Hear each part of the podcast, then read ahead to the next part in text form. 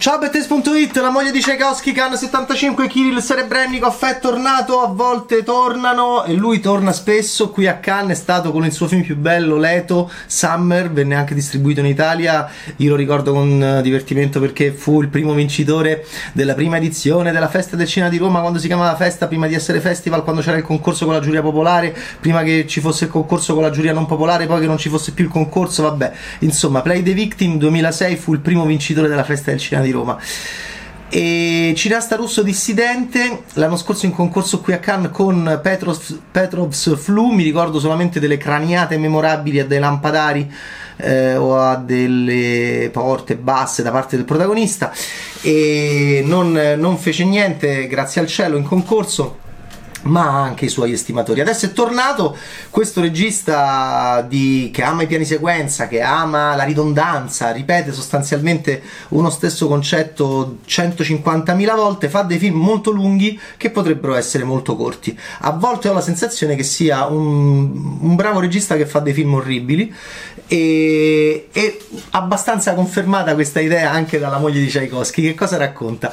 Ma vi ricordate che eri in Licori Spizza? Pensavamo tutti che fosse un po' uno stalker con Alana, ecco, peggio qui, anzi, in confronto proprio qui, siamo nella storia di questa signora che si chiama Antonina Miliukova, completamente che perde la testa per Tchaikovsky e, eh, e, lo ammorba e, e, prova in tutti i modi a sposarlo, poi ci riesce, lui non ne può più fin dall'inizio, però c'ha bisogno di soldi. E quindi è la storia di questa moglie di Tchaikovsky, da lì il titolo, che in questa Russia di, della seconda metà del 1800, siamo verso la fine del 1800, eh, di ambiente borghese, e beh, eh, lei è proprio una fan sfegatata, lo vede Tchaikovsky già eh, lei ha 29 anni, lui 37, quando si sposano lei lo ammorba, lo ammorba, lo ammorba che in confronto Gary con Alana è, è disinteressato.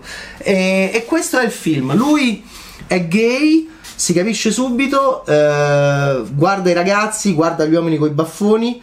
E Antonina però sta sempre lì, sta sempre lì, che va lì, che prova pure a farci l'amore. Lui a un certo punto la strangola, non ne può più. Lui è abbastanza chiaro fin dall'inizio, le dice guarda, io proprio no.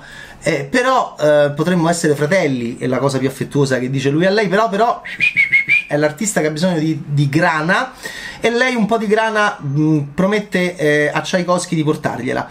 Eh, e quindi è un film a volte anche abbastanza comico, con però delle idee, perché Serebrennikov dura anche questo 145 minuti, poteva essere un concetto cinematografico esprimibile tranquillamente in 85 86 minuti. Eh, lui ci regala un altro film di due ore e mezza dove so- succede sempre la stessa cosa cioè Antonina ci prova e Tchaikovsky, e, e Tchaikovsky scappa se non prova a strangolarla.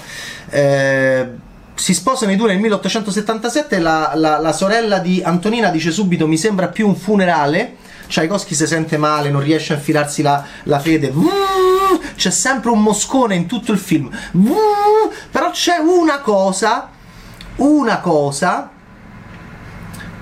che mi è piaciuta abbastanza, cioè Antonina compare all'inizio con, questa, con questo velo che sembra una calza a rete, anche un po' lasciva, con dei buchi. E già tu capisci lì che che, che questa donna è finita. Eh, si porta dietro sta avvocato che ogni tanto la penetra anche, che somiglia un po' a Tchaikovsky, ma che lei disprezza. Eh, perché? Perché lei adora Tchaikovsky e si fa trattare male per tutto il film da lui. E questo mi ha ricordato appunto quanto è pericoloso per le signore, cioè è una morality tale anche abbastanza divertente se, insomma, se uno si lascia andare.